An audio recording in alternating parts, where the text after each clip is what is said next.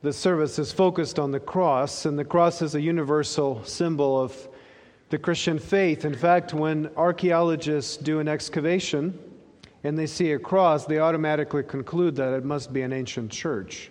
It's one of the signs they look for to determine whether it's a church or not. So, tonight, on this Good Friday evening, I'd like to talk to you about the cross.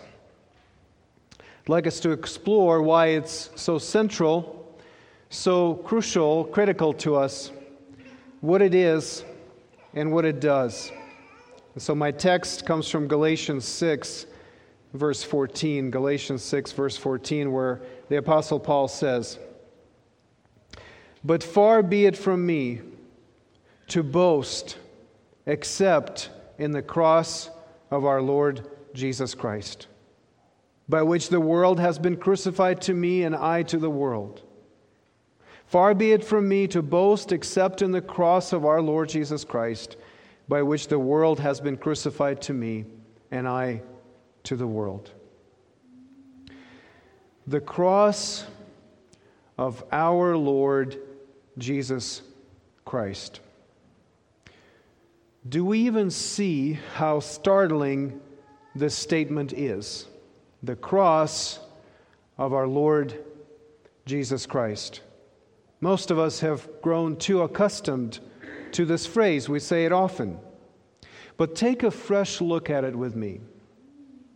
The cross and the Lord, side by side, in one sentence, same phrase the cross and the Lord, an instrument of death and the author of life, put side by side for us by Paul in a sentence the cross and the Lord, a pinnacle of shame and the Lord of glory, side by side, a symbol of curse and the one from whom all blessings flow, side by side, a particularly cruel method of execution and the only innocent human being, a punishment for treason and the sovereign king side by side. Do you see how puzzling, how striking, how confusing, how shocking this phrase really is? To put it in different words, the cross of our Lord Jesus Christ means the humiliation, torture, and murder of God. It's an outrageous thought and yet, it is an accurate description of a real event.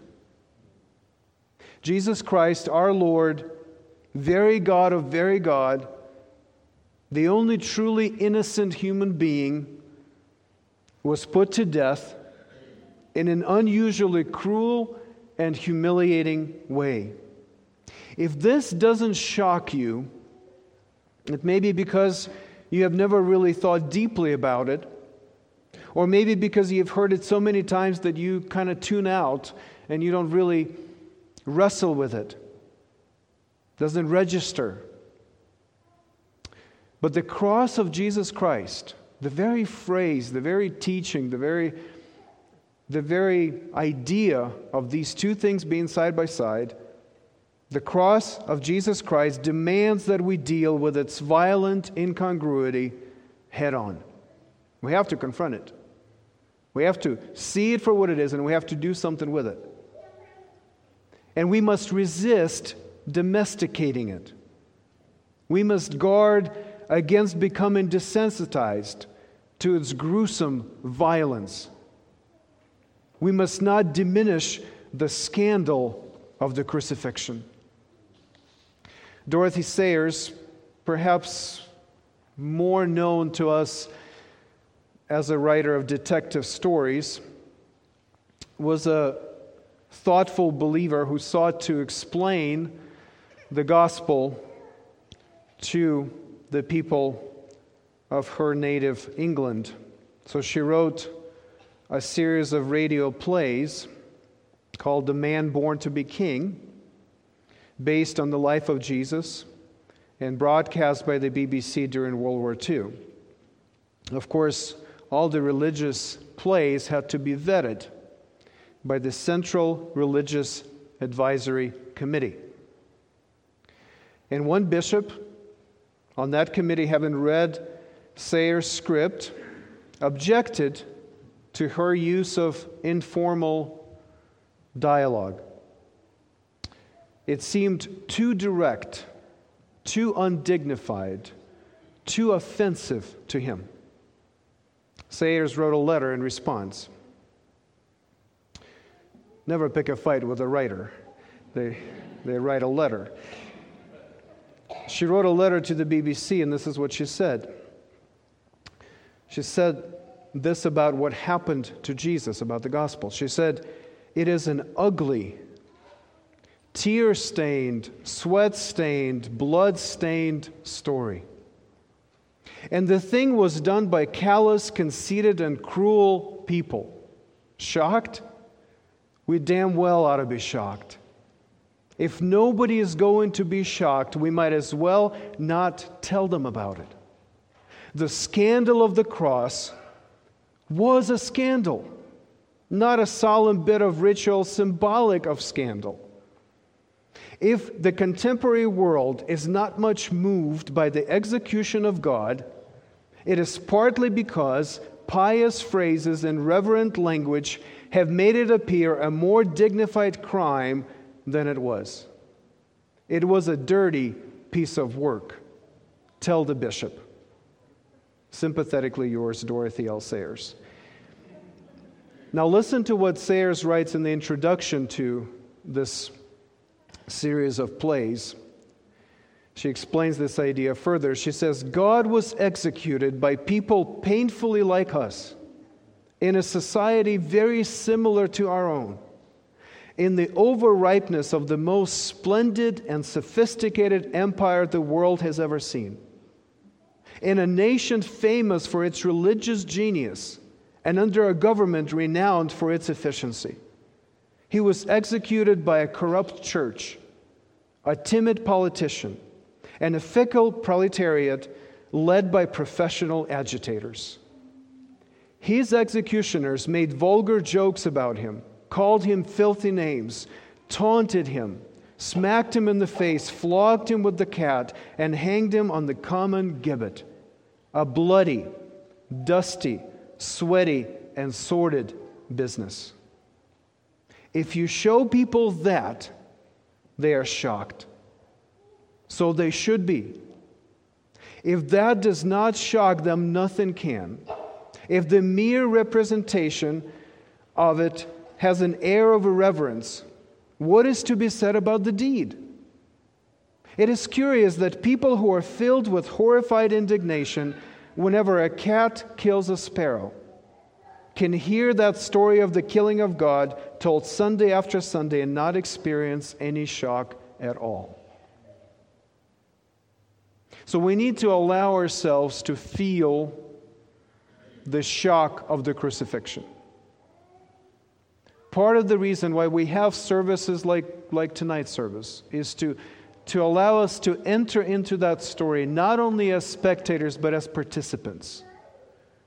And for us to experience the shock of the cross, to come under its weight, to be confronted with its cosmic scale injustice. And as we do that, we naturally ask, why? Why? If the Lord of glory died in shame, in pain, if the cross and the Lord are two phrases that ought to be together historically, why did he do it? Our text answers our question with one little word our. It's not just the cross of the Lord Jesus Christ. It is the cross of our Lord Jesus Christ. It's not the cross of the Lord, it's the cross of our Lord. And as the Bible says again and again, Jesus is our Savior who died for our sins. We cannot understand the cross without understanding the truth of substitution. The violent incongruity of the cross can only be explained by accepting that all Jesus went through, he did so in our place.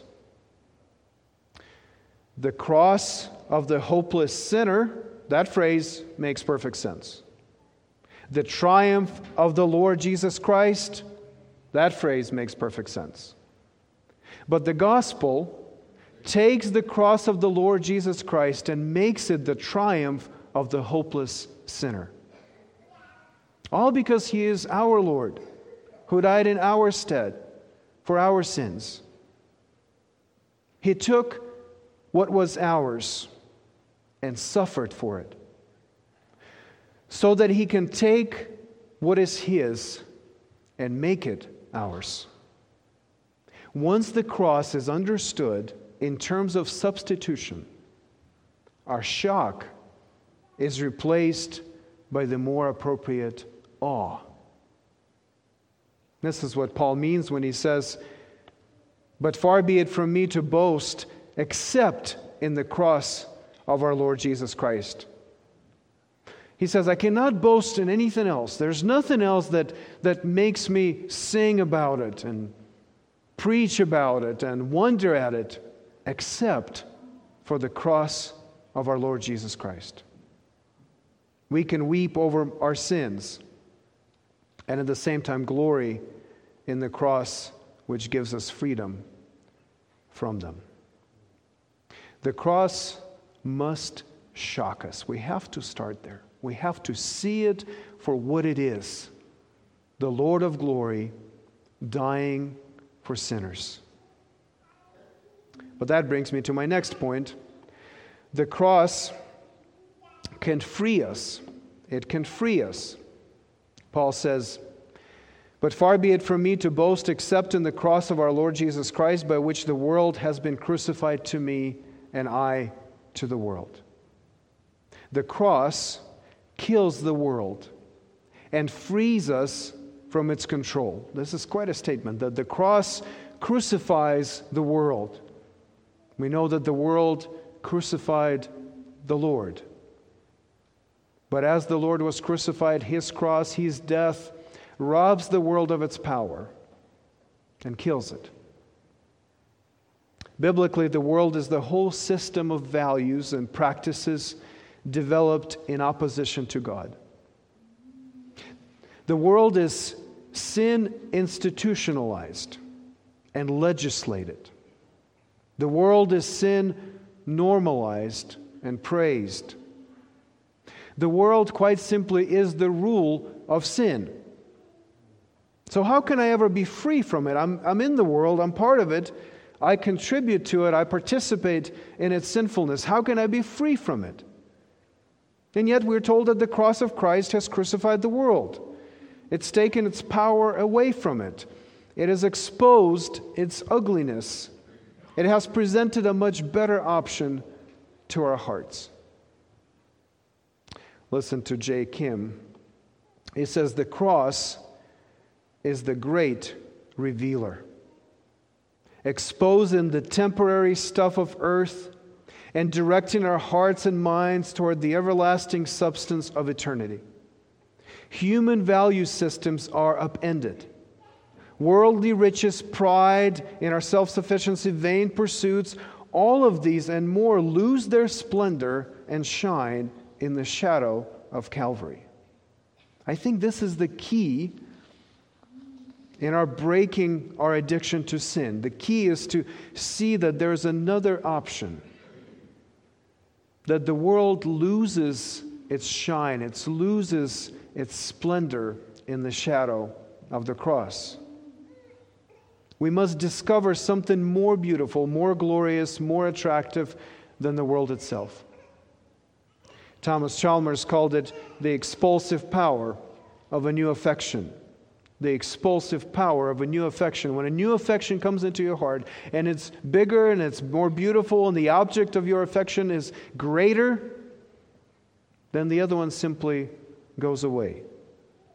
The awe of the cross has the power to expel the love of the world. Money loses its draw when we consider the riches freely given to us in Christ. Pride becomes unimaginable when we kneel in worship at the cross. Temporary pleasures of lust are exposed as insignificant and, frankly, not worth it in light of the inexpressible joy of the shared love of the Trinity. Praise of others feels underwhelming as we recognize that we are loved and accepted by the Lord. Guilt can no longer hold our hearts captive when we revel in the blood bought forgiveness of the Lamb of God. Have you discovered the power of the cross of Jesus Christ to crucify the world and free you from its influence?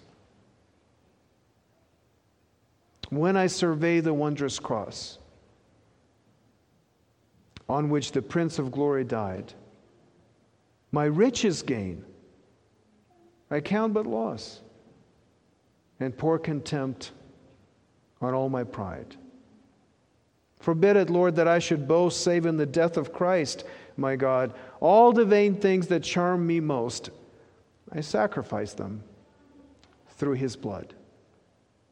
See from his head, his hands, his feet, sorrow and love flow mingled down. Did ever such love and sorrow meet, or thorns compose so rich a crown?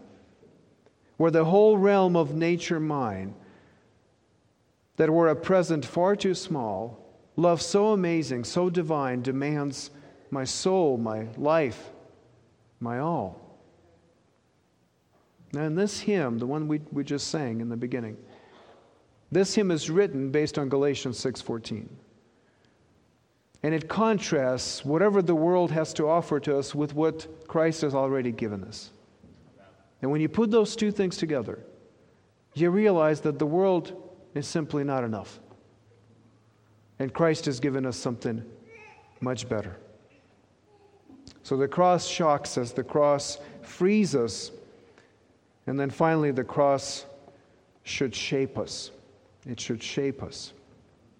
Notice that Paul says that not only is the world crucified, but I am crucified too. Far be it from me to boast except in the cross of our Lord Jesus Christ, by which the world has been crucified to me, and I to the world. The cross of Christ shapes the follower of Christ. In another place, Paul says, I have been crucified with Christ. This is how much the believer is affected by what happened on the cross that we can say, I also have been crucified with Christ.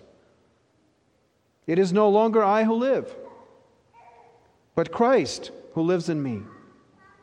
And the life I now live in the flesh, I live by faith in the Son of God who loved me and gave himself for me. When Paul writes these words, what you hear is that his life is completely tied up in Christ. It is completely intertwined with, with who Jesus is and what he came to do. To the point where he will say, It's no longer I who live. I live, but it feels like Christ lives in me. He died, so I died with him, and now I live with him. And I live by faith in him because he loved me and he went to the cross for me. There's a great term to describe the life of a Christian cruciform life. Cruciform life, meaning a life in the shape of the cross. Cruciform life means that every part of our existence is explained and directed by the sacrifice of Jesus. The cross becomes a yoke which guides us, sets our direction We take up our cross and we follow the crucified. And so his cross shapes our experience and our perspective on work and family and worship and friendship and education and economy and entertainment and art and food and politics and ministry and communication and every other area of life. It's as if we gather our life and we fit it in the shape of the cross. We just put it all in, and whatever doesn't fit doesn't go in. But everything has its place within the boundaries of the cross. I'm going to give you just one example of how this cruciform life is lived out in one particular aspect. And then I trust that you work out the rest of it as we live, as we apply this, as we look at any area of our life and ask the question how can I put this in the shape of the cross? How can I submit this to the sacrifice of Christ? How do I see it in light of what Jesus has done for me? But I'll give you one example. Consider how the cross shapes our experience of suffering. When you encounter something difficult and painful in your life, as we all do, how should we handle it? The cross of Christ allows us to see God's goodness in the midst of our pain. This is how powerful the cross is. It can allow us to see God's goodness in the midst of our pain, right in the not after it's done, but right in the midst of it. It shapes our pain into something good. Listen to Phil Ryken. The cross of Christ proves God's plans are good. The cross of Christ proves God's plans are good. The crucifixion of Jesus Christ was the most evil deed ever committed on this planet. At the same time, however, the crucifixion of Jesus was the best thing that ever happened on this planet. The cross has brought salvation to the world. If God brought the greatest good out of the greatest evil, He can bring good out of what seems to be evil in your own life. This is an example of how the cross of Christ shapes us and guides us and explains our existence. It's a matter of applying it. So, as I conclude, I want to encourage you to cultivate a cruciform life, rooted in the awe of the cross making use of the power of the cross, and shaped and guided by the sacrifice and victory of our Lord. As we sing songs about the cross, and then read passages of scripture from the Matthew, Matthew's gospel about the cross. Let it get deep into your heart and let it transform you, let it shape you. Boast in the cross of Christ, as Paul did, because this is the only thing we can boast in. And if you're not familiar with the cross of Christ, its meaning and its power, I pray that you will discover the cross tonight and that you too become a follower of the crucified. Let me pray, and then we will sing about the cross. Our Lord,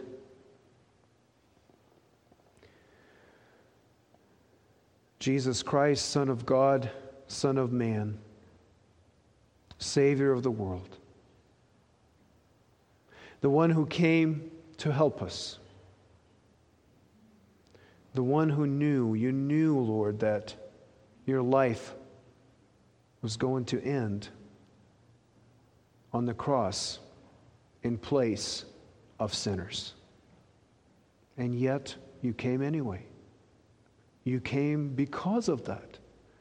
This was why you came. You came to become a sacrifice, a substitute for us so that whatever is yours can become ours, since you took what's ours and made it your own. Jesus, we are so grateful.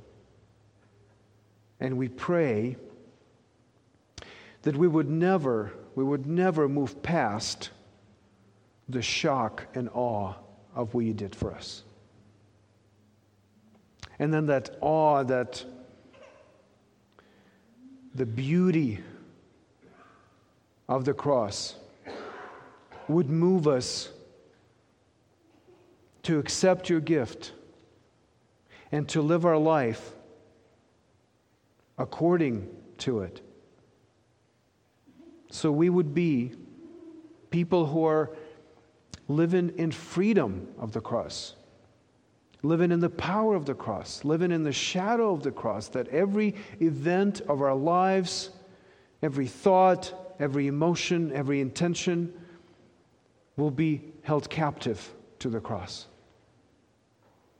Lord, I pray that even now as we, we sing and we meditate on the cross, and then as we, as we hear your word read and we once again enter into the story of Jesus, into your story, Lord, where you suffered and you died, really died. As we enter into that story once again, I pray that that would become our story. Especially pray for those who are not familiar with you, not your followers, maybe this is the first time they're hearing this. Maybe that's something they've been able to ignore for many years.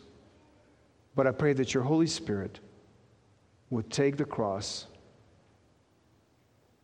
and force them to confront its truth. Holy Spirit, would you convert people tonight? And those of us who have been converted by your grace, would you strengthen us to walk in the way of the cross? We pray in the name of the crucified. Amen. The shadow of agony. Then Jesus went with them to a place called Gethsemane, and he said to his disciples, Sit here while I go over there and pray. And taking with him Peter and the two sons of Zebedee, he began to be sorrowful and troubled. Then he said to them, My soul is very sorrowful, even to death. Remain here and watch with me. And going a little farther, he fell on his face and prayed, saying, My Father, if it be possible, let this cup pass from me. Nevertheless, not as I will, but as you will. And he came to the disciples and found them sleeping. And he said to Peter, So, could you not watch with me one hour? Watch and pray that you may not enter into temptation. The spirit indeed is willing, but the flesh is weak. Again, for the second time, he went away and prayed, My Father, if this cannot pass unless I drink it, your will be done. And again he came and found them sleeping, for their eyes were heavy. So leaving them again, he went away and prayed for the third time, saying the same words again. Then he came to the disciples and said to them, Sleep and take your rest later on. See, the hour is at hand, and the Son of Man is betrayed into the hands of sinners. Rise, let us be going. See, my betrayer is at hand.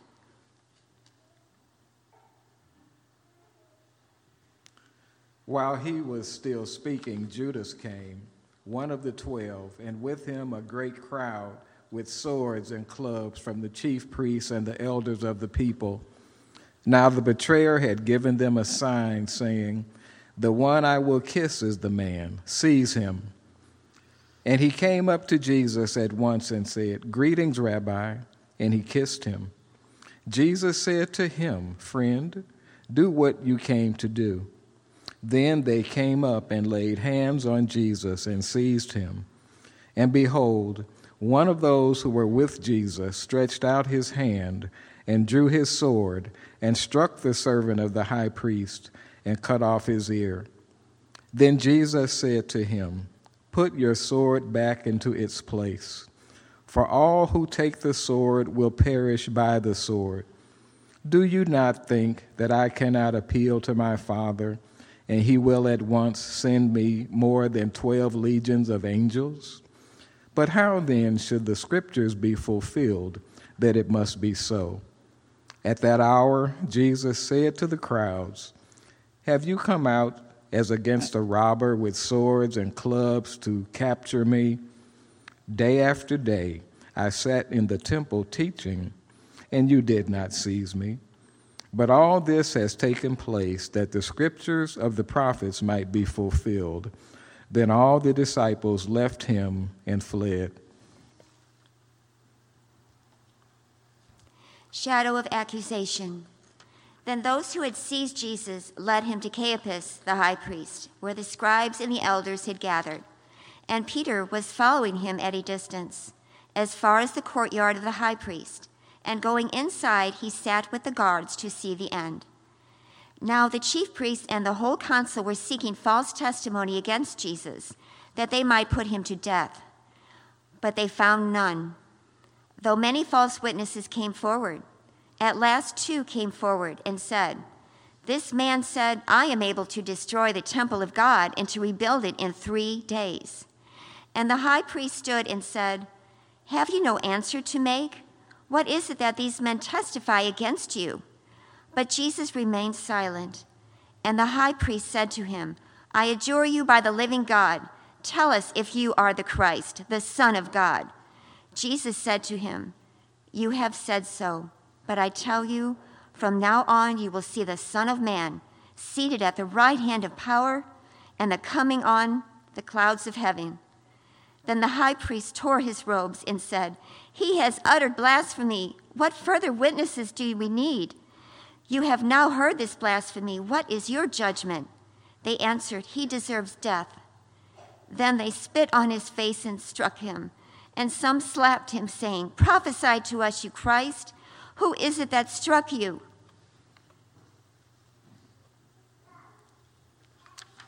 The shadow of denial. Now Peter was sitting outside in the courtyard, and a servant girl came up to him and said, you also were with Jesus the Galilean. But he denied it before them all, saying, I do not know what you mean. And when he went out to the entrance, another servant girl saw him, and she said to the bystanders, This man was with Jesus of Nazareth. And again he denied it with an oath I do not know the man. After a little while, the bystanders came up and said to Peter, Certainly you too are one of them, for your accent betrays you. Then he began to invoke a curse on himself and to swear, I do not know the man. And immediately the rooster crowed, and Peter remembered the saying of Jesus Before the rooster crows, you will deny me three times.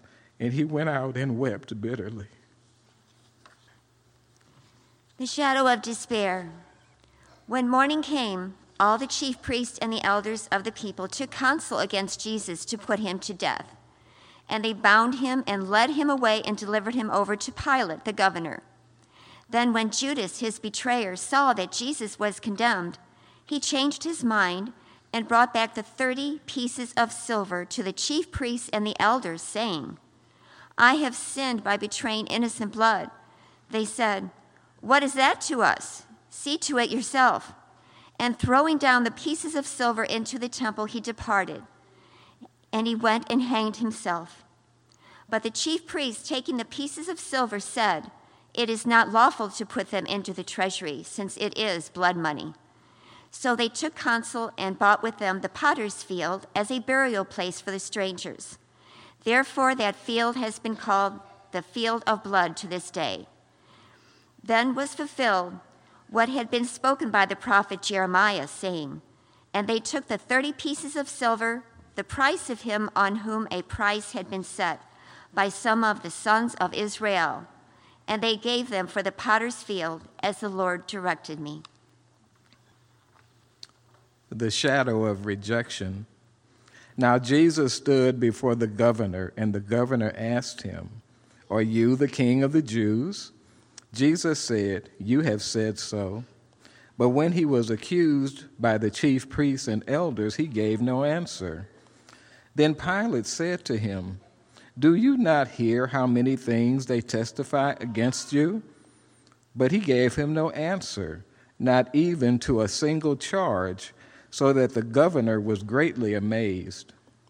Now at the feast, the governor was accustomed to release for the crowd any prisoner whom they wanted.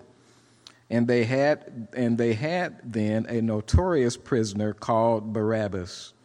So when they had gathered, Pilate said to them, Whom do you want me to release for you, Barabbas or Jesus, who is called Christ? For he knew that it was out of envy that they had delivered him up. Besides, while he was sitting on the judgment seat, his wife sent word to him Have nothing to do with that righteous man, for I have suffered much because of him today in a dream. Now the chief priests and the elders persuaded the crowd to ask for Barabbas and destroy Jesus. The governor again said to them, Which of the two do you want me to release for you? And they said, Barabbas. Pilate said to them, Then what shall I do with Jesus, who is called Christ? They all said, Let him be crucified. And he said, why? What evil has he done? But they shouted all the more, Let him be crucified. So when Pilate saw that he was gaining nothing, but rather that a riot was beginning, he took water and washed his hands before the crowd, saying, I am innocent of this man's blood. See to it yourselves. And all the people answered, His blood be on us and on our children. Then he released for them Barabbas, and having scourged Jesus, delivered him to be crucified. Then the soldiers of the governor took Jesus into the governor's headquarters, and they gathered the whole battalion before him, and they stripped him and put a scarlet robe on him, and twisting together a crown of thorns. They put it on his head and put a reed in his right hand. And kneeling before him, they mocked him, saying, Hail, King of the Jews! And they spit on him and took the reed and struck him on the head. And when they had mocked him, they stripped him of the robe and put his own clothes on him and led him away to crucify him. the shadow of the cross. As they went out, they found a man of Cyrene, Simon by name. They compelled this man to carry his cross. And when they came to a place called Golgotha, which means place of a skull, they offered him wine to drink, mixed with gall. But when he tasted it, he would not drink it. And when they had crucified him, they divided his garments among them by casting lots. Then they sat down and kept watch over him there and over his head they put the charge against him, which read, This is Jesus, the King of the Jews. Then two robbers were crucified with him, one on the right and one on the left. And those who passed by derided him, wagging their heads and saying, You who would destroy the temple and rebuild it in three days, save yourself. If you are the Son of God, come down from the cross. So also the chief priests with the scribes and elders mocked him, saying, He saved others, he cannot save himself. He is the king of Israel. Let him come down now from the cross, and we will believe in him. He trusts in God. Let God deliver him now, if he desires him. For he said, I am the Son of God. And the robbers who were crucified with him also reviled him in the same way the shadow of death. Now, from the sixth hour there was darkness over all the land until the ninth hour. And about the ninth hour, Jesus cried out with a loud voice, saying, Eli, Eli, Lama Sabachthani. That is, my God, my God, why have you forsaken me? And some of the bystanders, hearing it, said, This man is calling Elijah. And one of them at once ran and took a sponge, filled it with sour wine, and put it on a reed and gave it to him to drink. But the others said, Wait, let us see whether Elijah will come to save him. And Jesus cried out again with a loud voice and yielded up his spirit. And behold, the curtain of the temple was torn in two from top to bottom, and the earth shook, and the rocks split. The tombs also were opened, and many bodies of the saints who had fallen asleep were raised. And coming out of the tombs after his resurrection, they went into the holy city and appeared to many. When the centurion and those who were with him, keeping watch over Jesus, saw the earthquake and what took place, they were filled with awe and said, Truly, this was the Son of God.